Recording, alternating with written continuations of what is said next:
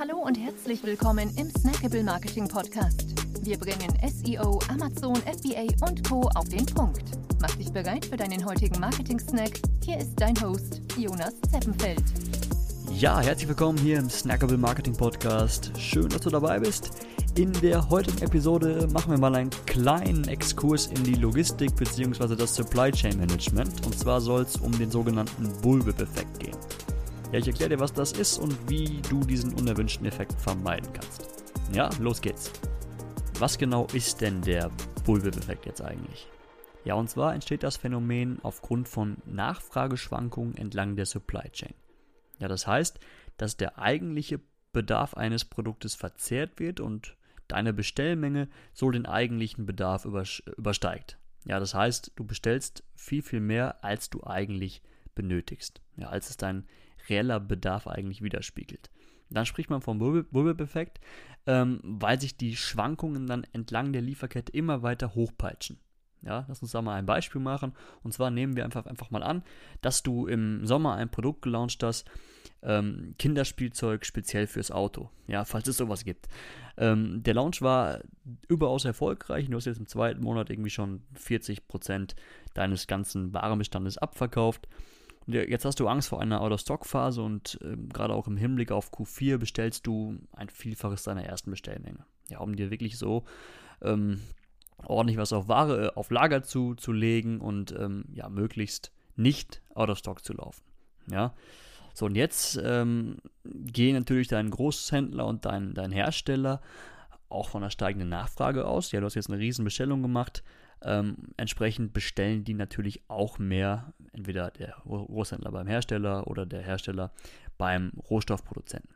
Ja, und die Produzenten gehen auch wiederum von einer, einer steigenden Nachfrage aus und so weiter. Ja, so, du erhältst die Ware jetzt rechtzeitig, ohne out of stock zu laufen, ja, aber dennoch brechen die Abverkaufszahlen stetig und massiv ein. Ja, jetzt kommt es im Herbst nochmal zu einem kleinen Peak, aber in Q4 bleiben die Umsätze ähm, insgesamt deutlich unter denen in den Sommermonaten. So, wie kann das jetzt sein? Ja, und zwar sehr wahrscheinlich ist dein Produkt doch irgendwie ähm, ja, primär in der Ferienzeit relevant. Ja, weil Familien, Eltern das kaufen, um Kinder auf den weiten Reisen äh, zu beschäftigen. Ja, das war dir aber vorher jetzt gar nicht so bewusst. Ja, was passiert jetzt? Natürlich bleiben alle Beteiligten erstmal auf ihren Erzeugnissen sitzen. Ja, und auch du auf deinem Warenbestand. Ja, und auch deine Lieferantenbeziehung wird darunter vielleicht ein bisschen, ein bisschen leiden, weil die jetzt gedacht haben, ja, jetzt kommt hier richtig was. Und auch die bleiben auf ihren, auf ihren Zeugnissen, auf ihrer Ware sitzen. Ja, so, das ist im Endeffekt dieser Bullwhip-Effekt, weil sich das einfach von ähm, Kunde, ja, Kunden, bei dem im Endeffekt das, das Signal ausgeht, ja, Nachfrage hoch, Nachfrage runter, bis hin zum, ähm, zum Lieferanten von, von Rohstoffen, peitscht sich dieses Phänomen weiter, weiter aus, ja, weiter hoch. So, was kannst du jetzt aber dagegen tun, um das zu vermeiden und um selber eben auch auf dieser großen Menge an Ware sitzen zu bleiben?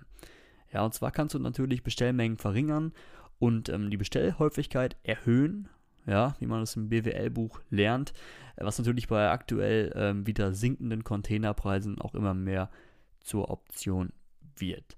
Ja, dann solltest du definitiv, und das ist mein, mein wichtigster, ähm, mein wichtigstes Takeaway in dieser Episode, ähm, die Nischen besser analysieren. Ja, du hast auf jeden, jeder noch so kleinen Nische mittlerweile ähm, Konkurrenz, ähm, wo du dir eben solche Daten herziehen kannst. Mit Helium 10 kannst du die Verkaufshistory einsehen und eben so saisonale Trends schon frühzeitig zu erkennen. Ja. Und dann ganz, ganz wichtig als dritten Punkt, einfach Informationstransparenz über die gesamte Supply Chain hinweg. Ja, und ganz enge Kooperation mit deinen Herstellern. Das ist ganz, ganz, ganz wichtig, diese Beziehung. Ähm, auch zum Beispiel, wenn dann Übermengen bestellt werden, um Out-of-Stock-Risiko zu vermeiden, das auch so, auch so zu kommunizieren. Ja, also Kommunikation ist da der goldene Schlüssel. Ja, das soll es für heute gewesen sein.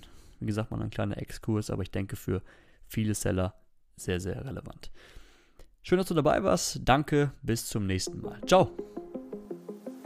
Wir freuen uns sehr, dass du dabei warst. Wenn dir die heutige Episode gefallen hat, dann abonniere und bewerte uns gerne. Bis zum nächsten Mal und stay tuned. Dein Dive Team.